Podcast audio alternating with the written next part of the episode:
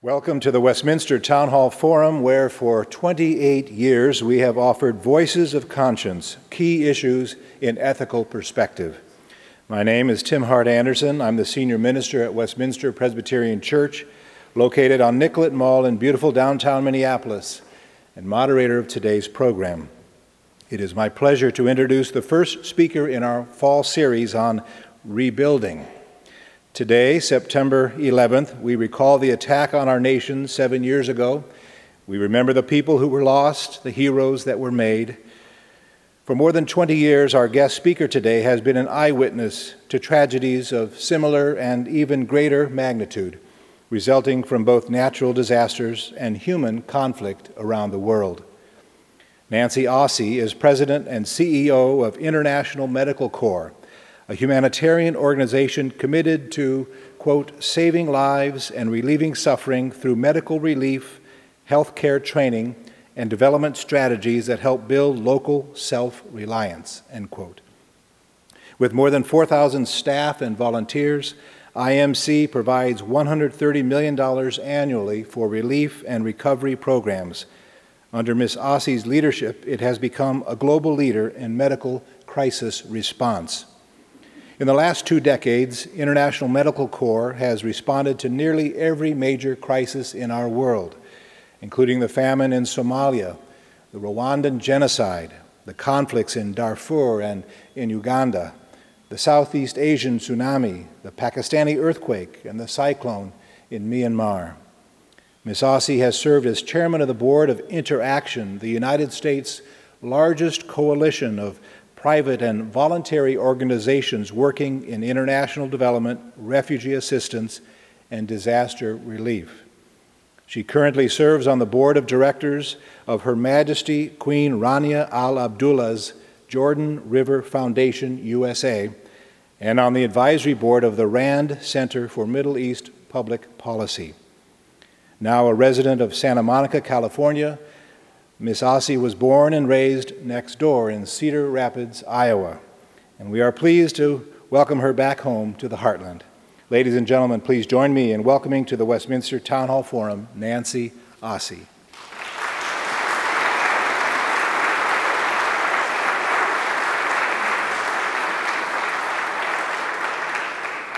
Thank you very much. Thank you for the very kind introduction, Tim, and thank you for inviting me to join you today, September 11th. I'm honored to commemorate 9 11 with you. The attacks in New York City and Washington, D.C. remain a vivid and lasting impact on all of us as a country. But I know that we're not here to relive the shock and terror of that beautiful September morning. Uh, today, we will explore the challenges of rebuilding. Seven years later, as America is still rebuilding from those attacks, I'd like to take some time to focus on the lessons learned from the rebuilding of shattered communities from the front lines of some of the most difficult working environments around the world. So I'm here today as a woman who has spent the past 22 years working with heroic doctors, nurses, and community health workers who respond to urgent needs resulting from natural disasters like the tsunamis and earthquakes and from man made crises that result from war, famine, and displacement around the world. International Medical Corps has a dual mission that we believe is closely linked emergency response in a natural disaster and crises, and a long term commitment to rebuild devastated healthcare systems and devastated communities. So, whether it's due to natural disasters or conflicts, Damage to a community and its health systems go far beyond the immediate crises. International Medical Corps not only delivers emergency humanitarian care in these places, but we also simultaneously launch the longer term process of restoring and establishing a framework to rebuild health capacity for the future. This has been International Medical Corps' mission and mandate since our beginning and it is the basis for the title of my talk today, which is Hope Amidst Devastation. Our founder, a young emergency room doctor, Dr. Bob Simon, wanted to do something to help the people of Afghanistan following the 1979 invasion by the Soviet Union. Bob was deeply concerned about the plight of the Afghan people who were forced to live under Soviet occupation. He was the first American physician to travel to the country and offer medical aid inside the country. He and his team of volunteers saw how Afghan medical professionals were targeted in the Soviets' invasion. Physicians and nurses had been killed or fled the country as refugees to Pakistan and Iran. Civilians in Afghanistan were also being targeted and, in search of medical assistance and food and safety, were forced to flee to these border camps. In fact, more than 5 million Afghan refugees made a home in these camps. On his first trip to Afghanistan, Bob realized that good intentions did not begin to address most of the health needs that were killing the Afghan people. In fact, short term international humanitarian assistance might inadvertently stifle the American or the Afghan imperative to rebuild their fractured healthcare system. Our teams gave emergency care to children who had stepped on landmines, to mothers gathering water at local streams who were wounded by machine guns shot from helicopters, and to fathers with frostbitten toes from walking over snow covered mountains to try to bring their family to safety. And we trained Afghans to be medics so that they themselves could treat more than 85% of all the illnesses and injuries they encountered in their own villages. Our impact was multiplied many times over by these newly trained Afghan health workers in their communities. International Medical Corps' mission was established to save lives by providing emergency health care and to lay the foundation for a healthy future by rebuilding these health care systems throughout a country. As Tim mentioned, I was born and raised not far from here in Cedar Rapids, Iowa, and I will always still consider myself a real Midwesterner. I completed my undergraduate and graduate studies at the University of Northern Iowa and left for the warmth of California shortly after graduation. It was there that I learned about the work of International Medical Corps, and I joined as its head shortly after its founding. Our belief that training and rebuilding could coexist in the midst of such chaos as that in Afghanistan was a very new and untried approach at, th- at that time in the mid 80s. But we knew that it was the best way to create lasting change by investing in rebuilding at the time of the emergency response. In those early days, we figured out how to most effectively respond and rebuild in places like Afghanistan, Angola, Somalia, Bosnia, Sudan, and Rwanda. Those startup years are forever imprinted in my mind. Our office space was a donated house, and we kept our records in shoeboxes. Since then, we have grown to have more than 4,000 staff and volunteers working worldwide to address global health in more than 25 countries and regions around the world. The underlying element in our approach is that emergency medical relief and the rebuilding campaign begins as soon as International Medical Corps teams arrive on the scene. International Medical Corps works both in natural disasters and also in what we call fragile states that are impacted by complex emergencies. For example, the 1994 Rwandan genocide provided hard lessons that affirmed our two pronged protocol. International Medical Corps responded to the genocide inside Rwanda very shortly after it began. I joined our emergency response team and saw the tragedy and disaster, and it was unlike anything I have ever seen before. The scale, the swiftness, the brutality of the killing was just staggering.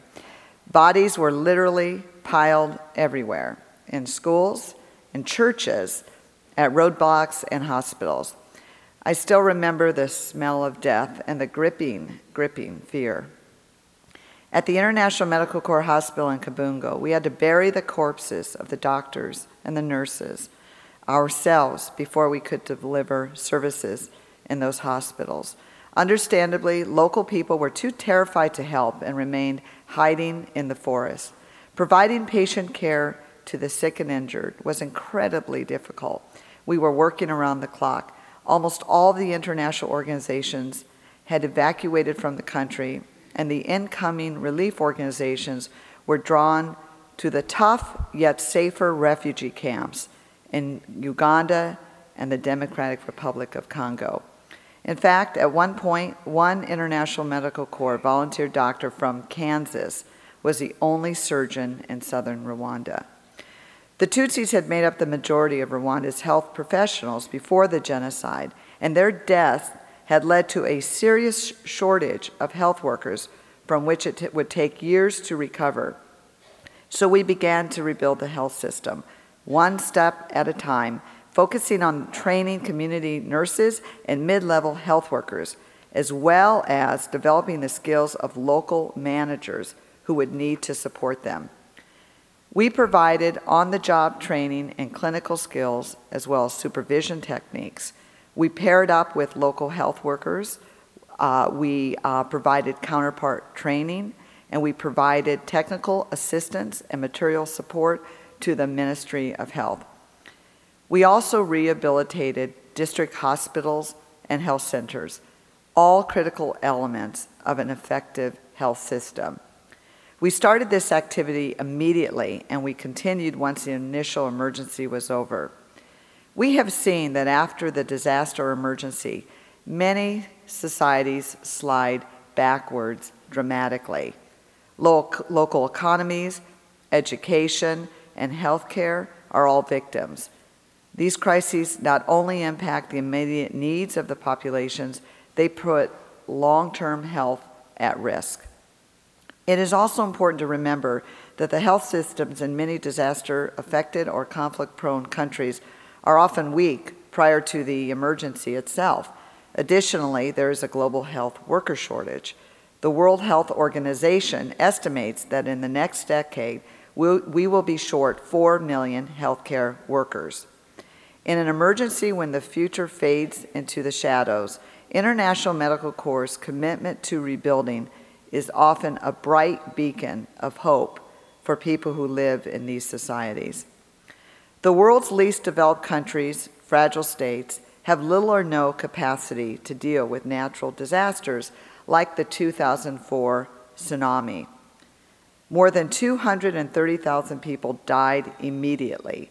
Those who survived were left without even their most basic needs access to clean water, food, and shelter their means for earning an income were destroyed along with their homes.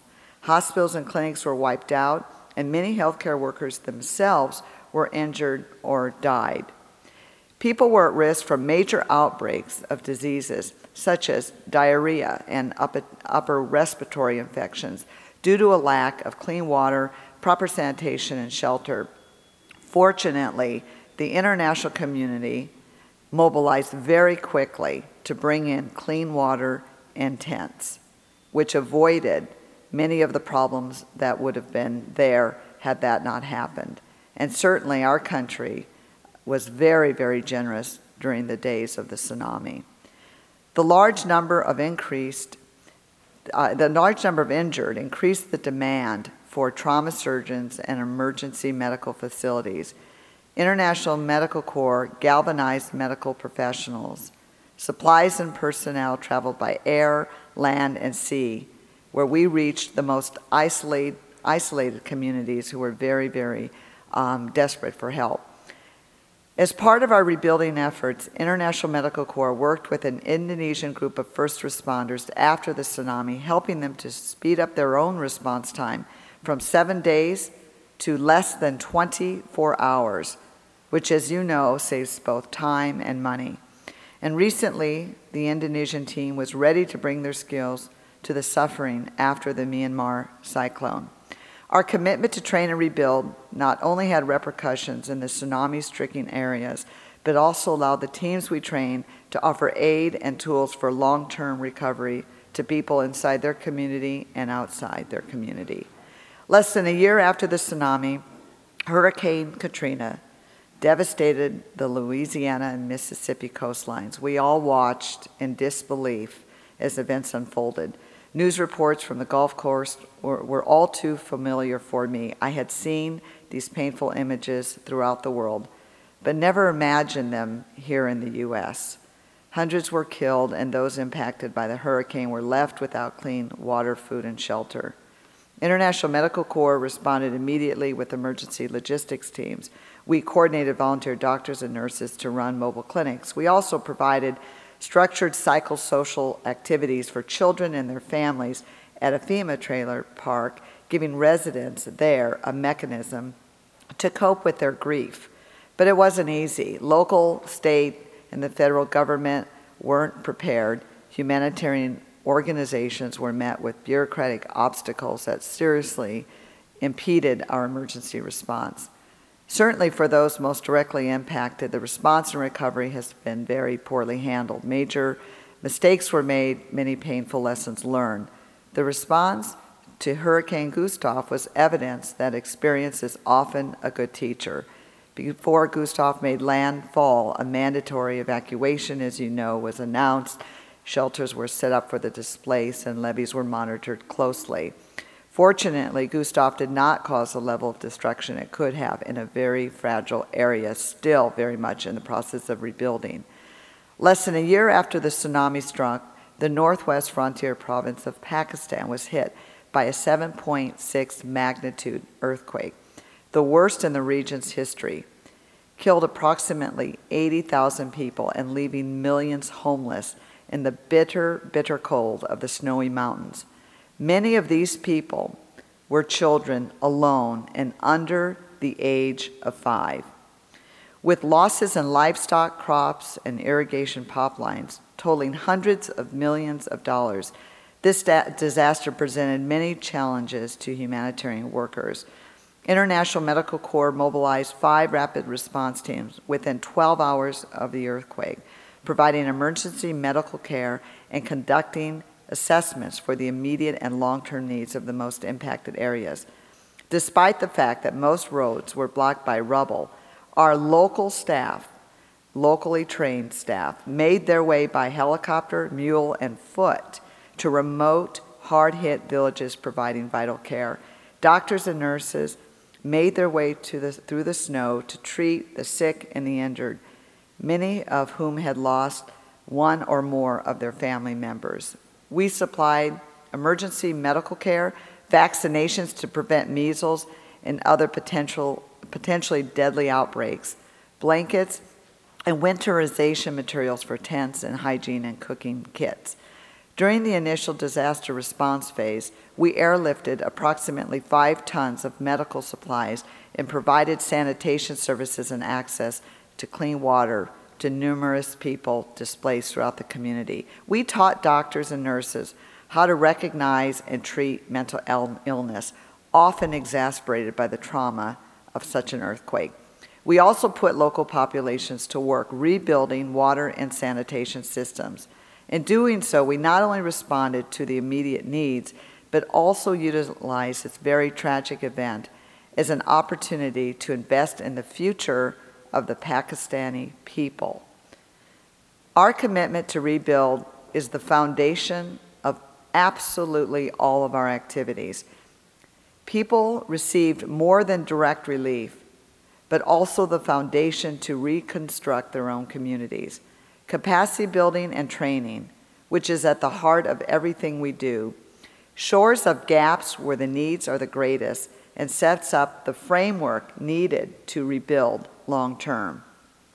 Whether it's working with countries like Indonesia to bolster their emergency preparedness, training doctors in Pakistan to recognize and treat mental illness, or training community health workers in Afghanistan to provide vital care during conflict. International Medical Corps builds skills during the emergency phase so that communities can once again help themselves.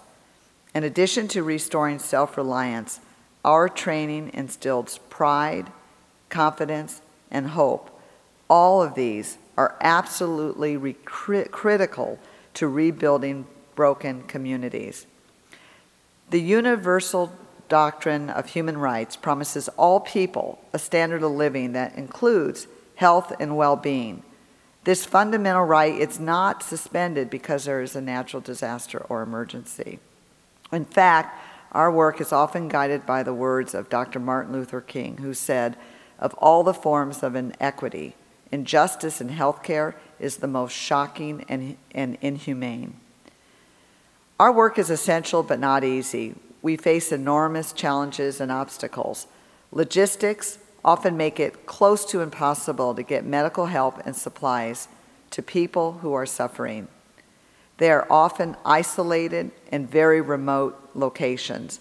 Prior to the emergency, there are few doctors and nurses and few hospitals, and those that do exist are primitive in nature, if those hospitals exist at all. In the Democratic Republic of Congo, there is one doctor for every 10,000 people. In Liberia, there's one doctor for every 30,000 people. In contrast, here in the United States, we have 25 doctors for every 10,000 people. Countries in sub Saharan Africa with high rates of disease, conflict, and disaster have as few as 3% of the world's healthcare workers. This shortage, compounded by the devastating impact that HIV/AIDS has had on health workers and health systems, has increased the already heavy global disease burden and other health issues. Our work is very dangerous. The neutral ground, once respected by all combatants, is shrinking very quickly. Since January, of 08, a shocking total of 53 humanitarian workers were killed worldwide. Despite the dangers, the strength of our success is the people who live in these communities. Their trust, involvement, and ownership are absolutely required in order to successfully rebuild. We have invested greatly in winning the trust of local people they are integral to our success and impact. But as you might imagine, this is not always an easy task in places where disappointment, conflict, and betrayal dominate daily life. Our staff often put their lives at risk while just trying to help others in their communities. I remember being in Bosnia in 1993, traveling to a camp, constantly scanning the horizon for snipers as we traveled along Sniper Alley, a terrifying mountain pass where passing civilians, journalists, and humanitarian workers and children were used for target practice by the Serbian militia armed with long range rifles. Today, it's even worse. Humanitarian workers are often pawns in the game of war. They have increasingly become targets of kidnapping and violence Caught in the crossfire, humanitarian workers can no longer expect to go safely about their work. This danger has been growing for the past decade or so, making it difficult to deliver not only immediate relief, but seriously putting long term rebuilding at risk. An International Medical Corps nurse was killed last year in Somalia, and another recently kidnapped. In Darfur, one of our vehicles took 23 rounds of small arms fire in a deliberate shoot to kill ambush. Just this past July, three of our staff members were killed, and one of our midwives was wounded in Afghanistan. We can never forget that we live in a world not only of increasing risks, but also one of rapidly changing threats that impact global health including those associated with climate change, globalization, and violence. However, in spite of these obstacles and danger, in each country where we work, we lay the foundation to rebuild and improve health systems. This means instilling water and sanitation systems, building clinics and outfitting them with equipment and supplies, and rehabilitating hospitals. Our approach of providing direct services while building for the future needs to be scaled up. But making the connection between immediate needs and supporting long term healthcare capacity is not always easy. In general, both attention and funding go to the immediate aftermath of emergencies, while the intractable, challenging problems of rebuilding often take a back seat. Emergencies are extremely dramatic and the images are very compelling. The short attention span of our world, seduced by the drama of yet another emergency, makes coverage of these long term, complex problems all the more challenging. Resources are needed to address both. Unfortunately, securing long term resources for protracted emergencies and rebuilding is very difficult. We must develop the political will to secure funds, not just for relief in emergencies, but also to foster stability and to support the training of healthcare workers and the rebuilding of health systems and of communities as these countries transition from emergency to self reliance. The general public and all of you have a crucial role in balancing the commitments between resource supply to emergencies and to long term programs. Often individuals respond generously to emergencies, inspired by television or print stories of suffering and de- devastation, and think back to that 2004 tsunami, where the images played out in almost real time. As a result, very generous people around the world, but especially in America, donated billions of dollars because of the compassion that they felt and the images that they saw unfolding in front of their television screens. I implore generous individuals to not only give during this, these emergency phases, but to also remain involved and to invest with organizations like International Medical Corps that are committed to rebuilding health systems for the long term. It's also very important to amplify your voices as citizens. During emergencies, funds may flow freely. But what happens when something is not in the news or it's no longer politically relevant? Our resources need to address the emergency, but also support reconstruction in order to assure that we're contributing to long term health systems and to rebuilding communities long term in those countries affected by disasters and conflict. We can never take the fact that a society will be able to rebuild post emergency for granted. In addition to resources, we must also remember that it takes political leadership, the belief that it is possible to move forward after an emergency, and strong collaborations between local people who want to help their communities and are often willing to put their lives at risk, and other organizations like International Medical Corps and other uh, good groups out there.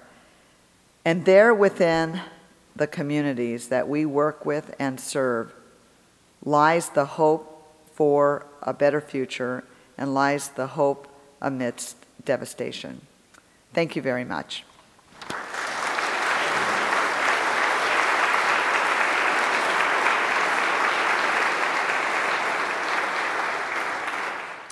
Thank you, Nancy Aossey. You're listening to the Westminster Town Hall Forum, originated from Westminster Presbyterian Church on Nicollet Mall in downtown Minneapolis.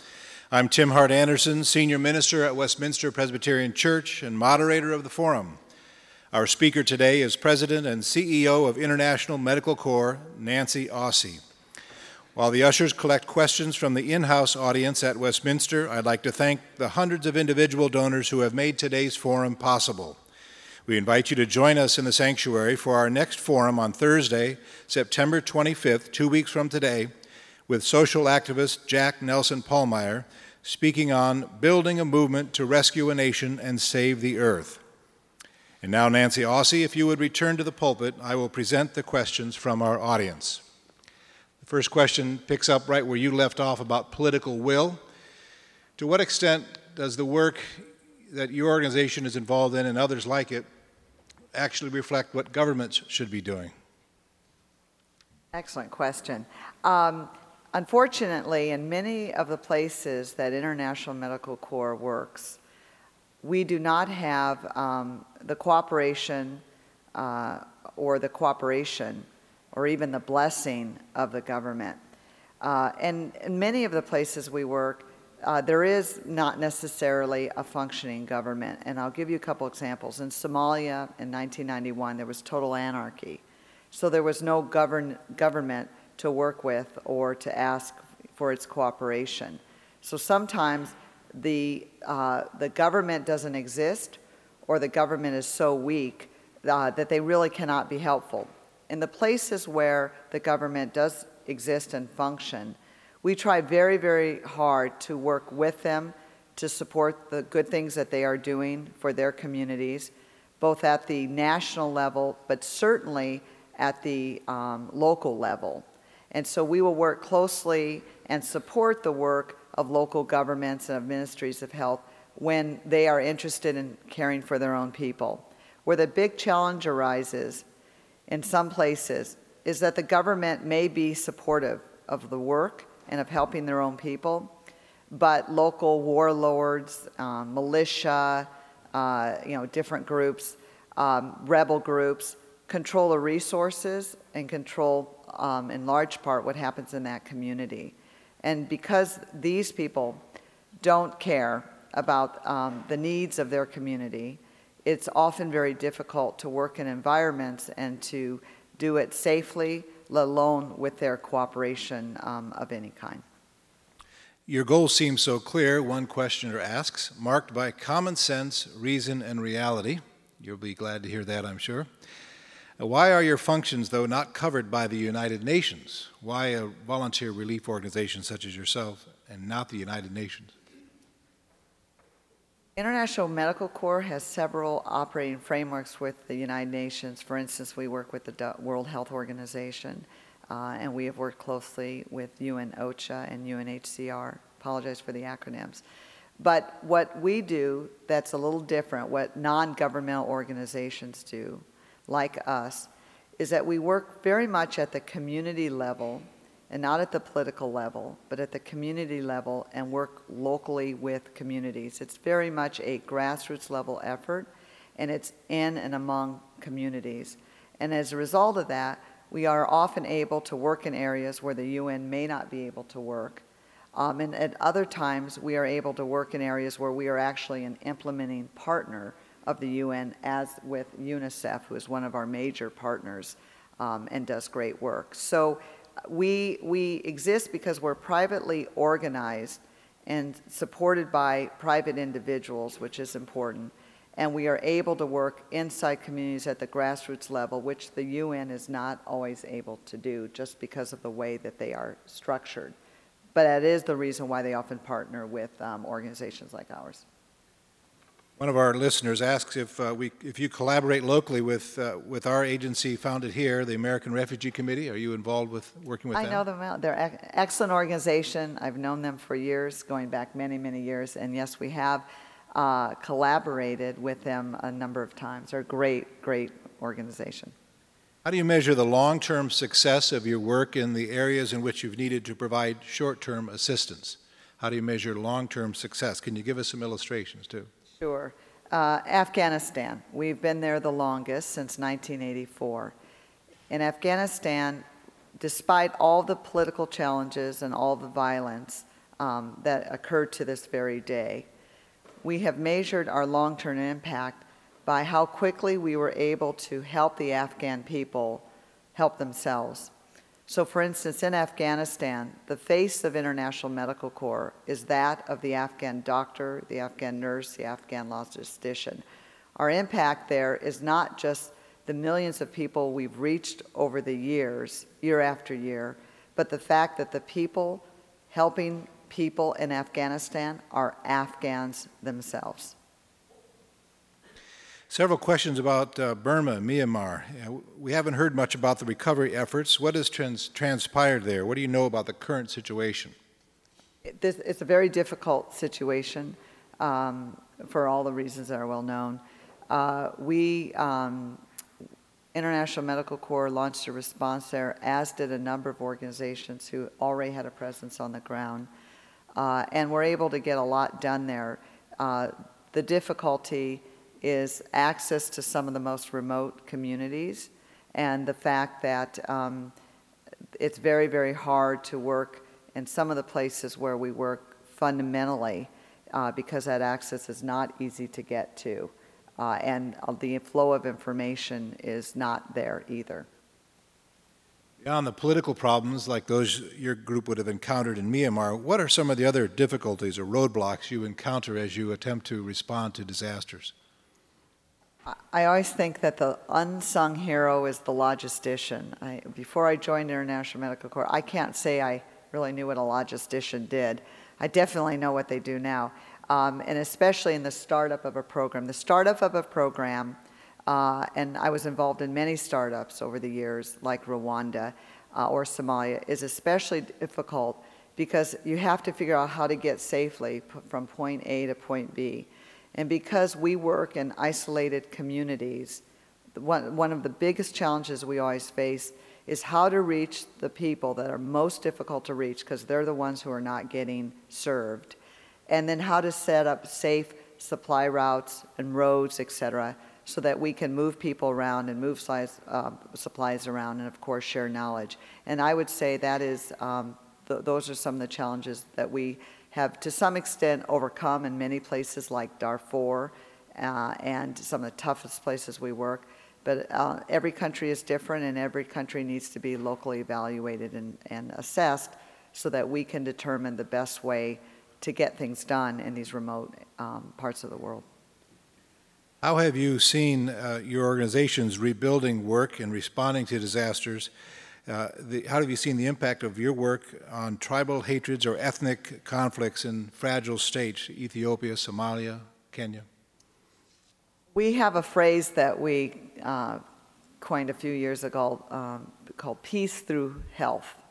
And that was as a result of um, some programs we launched in Afghanistan, um, and one in particular in Angola, where warring, the, the government of Angola was um, having um, problems with rebels, and the rebels were having problems with the government, and the civilians were caught in the crossfire.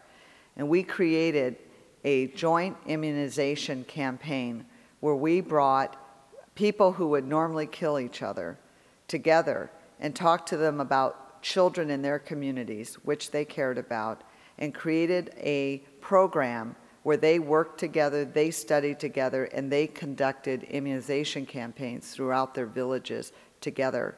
And so we have had lots of opportunities over the years to bring people together, people who might normally hate one another, around things that they care about jointly, like their children, uh, like their families. It's not an easy thing the hatred and the uh, runs very deep in many of the communities we work, but we have found that this is an effective way to bring people to a different level where they're helping their communities rather than harming them.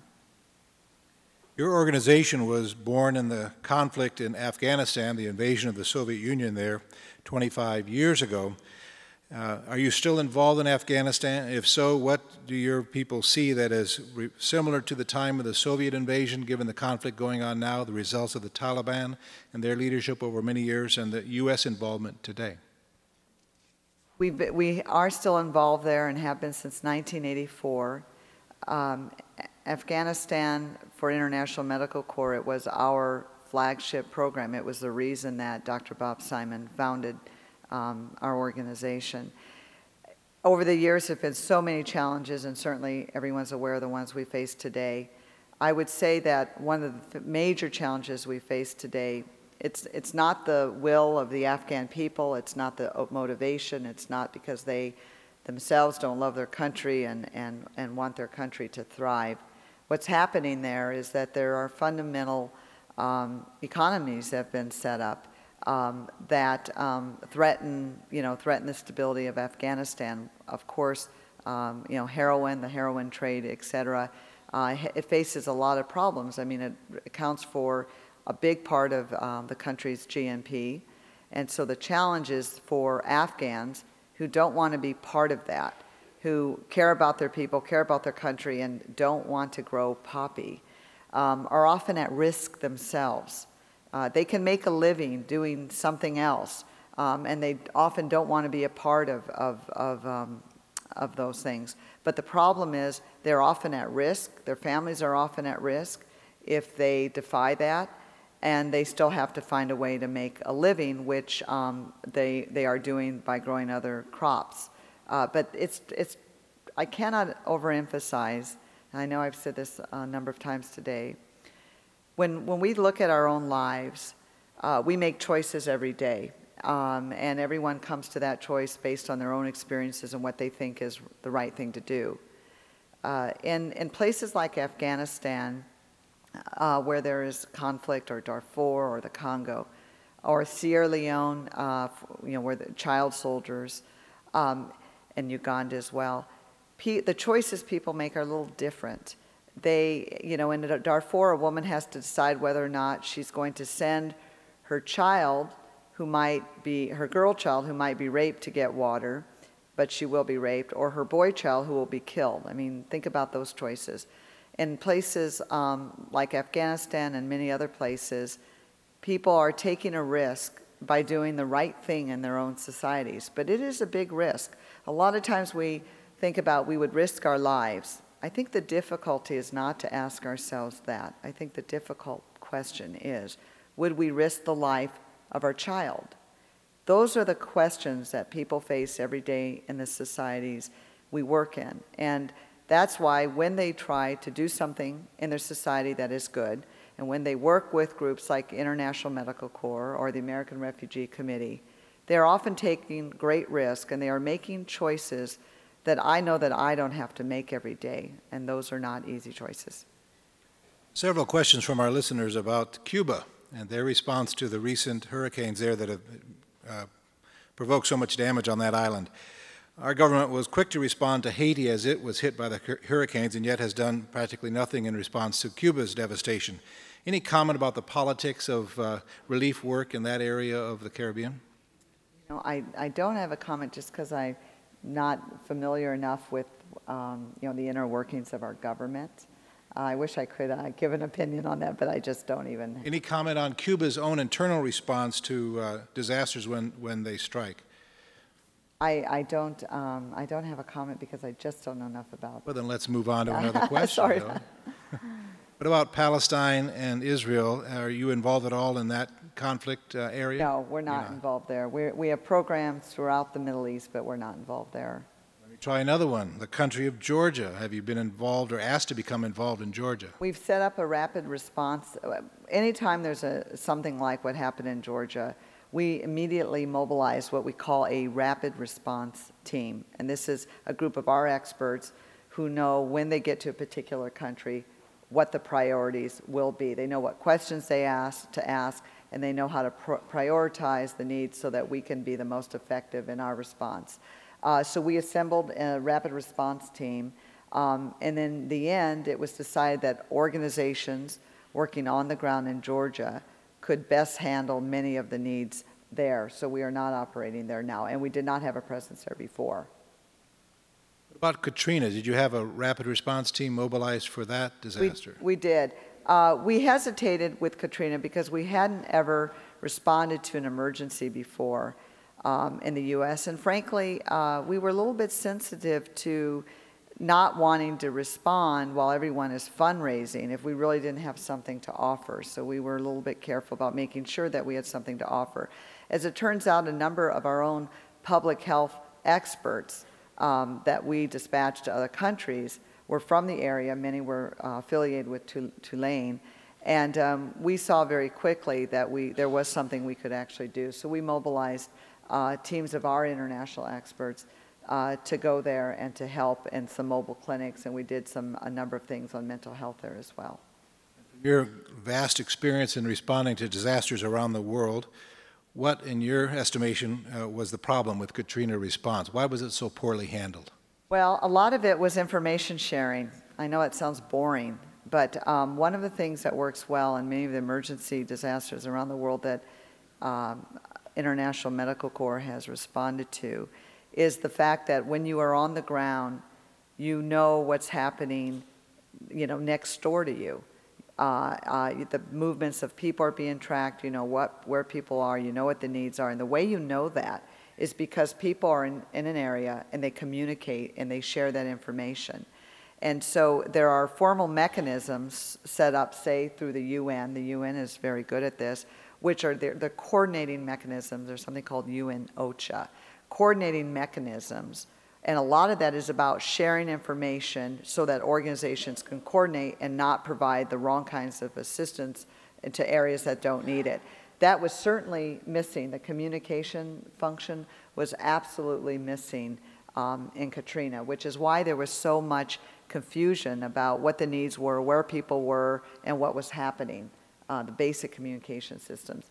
Uh, and of course, uh, you know, every, every um, situation is different, uh, but there were bureaucratic obstacles uh, that we ran into here in the U.S. because of our own, our own country's, um, you know, bureaucracy. Some countries, there's no bureaucracy because there is no, there, are, there isn't anything. There isn't government, there aren't institutions. Um, the flip side of that is a lot of other things are in problem, you know, a big problem too. So that's not a good thing. Um, but I would say the biggest noticeable was the communication systems in Katrina, and I think that's what led to a lot of the, the confusion in those early days. Uh, many congregations, Christian communities, and others in North America are involved in medical relief and other efforts in uh, other parts of the world. Can you comment on religious groups' efforts in, in responding to crises, both short term and long term? Sure. I've seen uh, the work of many um, missionaries around the world in some of the most far flung, remote places, and uh, I must tell you, it's extraordinary. Uh, for those of you who've ever participated uh, in, a, in you know, a mission like that, you know how difficult it is, you know how rewarding it is, but it's very, very difficult. Uh, and, um, and I will also say, it, you know, the work that missionaries do is greatly appreciated by people in those in those populations, those countries. When you view it through their lens, here's a person traveling all the way from across the world, often to a society they've never been to, uh, and a language, you know, among people who speak a language they don't speak. Perhaps the culture is different. The conditions are very rough, and they really genuinely appreciate, as you have probably seen, the fact that you're even there uh, so I think, um, you know, there, it's like anything, even within the non-governmental organization, there are a lot of wonderful organizations out there, and there are always a few that give everyone else a bad name, and certainly I'm sure that's true among missionary work. But my experience with missionary work has been that when the work is focused on listening to the local population and to listening to what they need versus imposed upon them, um, the work can be very effective and long lasting. When it is, I think, my own personal opinion, when it's not effective and long lasting, is when any organization, whether it be an NGO or a missionary, tries to impose upon other people um, things that they can't accept or things that you know they don't agree with or things that they don't believe, and that usually does not work very well. There are several questions from our listeners about Minnesota native Greg Mortenson and his book, Three Cups of Tea About Afghanistan. Have you read the book? Do you have any comment about it uh, and his work? Yes, I haven't read the book. I'm very familiar with the book, um, but I haven't, I haven't actually read it, so I can't comment. I do know that it's inspired a number of people and some young people who have since got involved with our work at International Medical Corps, so I guess I need to go back and read it. I think you do, speaking as a Minnesotan. Uh, returning to the question of people who actually volunteer with your organization, how does that work? If I'm, say, I'm a doctor or a nurse and I have skill and interest and motivation to go abroad with you, what do I do? Uh, I hate to say this, but I would say the first thing you should do is go to our website, www.imcworldwide.org or you can Google us under International Medical Corps. So thank you for letting me plug my website. But really, that is the best place to visit if, if you're interested, because it's there that we post our current needs. Uh, and it might be that we need a doctor in the Congo. It could mean that we need a logistician in Darfur. It could mean that we need an accountant um, in Mozambique. But we have a set of needs at any one time and if we don't have a need for someone at that time, we put them, we, you can go to the site and register and fill an application. And when there's an emergency or when something comes up, we tap our, our database of people who are available and we look at their skill sets and their languages and what, what they particularly offer and compare them to our needs um, at the time. Our needs change constantly. I will say that during an emergency, obviously it's easier to raise money during an emergency when images are on television and Americans are, um, you know, watching these images. Uh, But it is also easier to recruit um, people who are interested in working overseas. Unfortunately, uh, you know, as difficult as, as Banda Aceh was when we responded in Banda Aceh during the tsunami, which is, was the hardest hit area, uh, as difficult it is, we don't need a thousand doctors and nurses to send there, especially because we have a local capacity. Um, so what we do is, if we don't need all the people who are applying, they do go into this database and we do mine it and we do look through it. It's the first place we go when we have a need in one of our countries. Last question, brief answer. Uh, how do you maintain your hope in, in spite of what you encounter every day in your work now for 22 years with IMC? Through the people that we work with, they are the hope. Uh, I remember shortly after September 11th, um, seven years ago now, uh, in November, I traveled to Peshawar, Pakistan, where we had been operating programs for years and training Afghan women who had lost everything to be master trainers so that they could reach out and train midwives in their own communities. And Dr. Shamel, one of our doctors, had lost everything, and I was feeling kind of down myself. And I said to her, You know, what, what, how do you do this? And she said, I have hope. She said, It's hope is what keeps me going. Hope is the reason to live. Hope is the reason that I want to help people in my community. And they are such an inspiration. I came back from that trip and I realized it is the hope of the people that we serve, the people who live in really tough situations. And I say to myself, if they can do it and they can keep going and they can be hopeful, then so can I. Thank you, Nancy Aossey.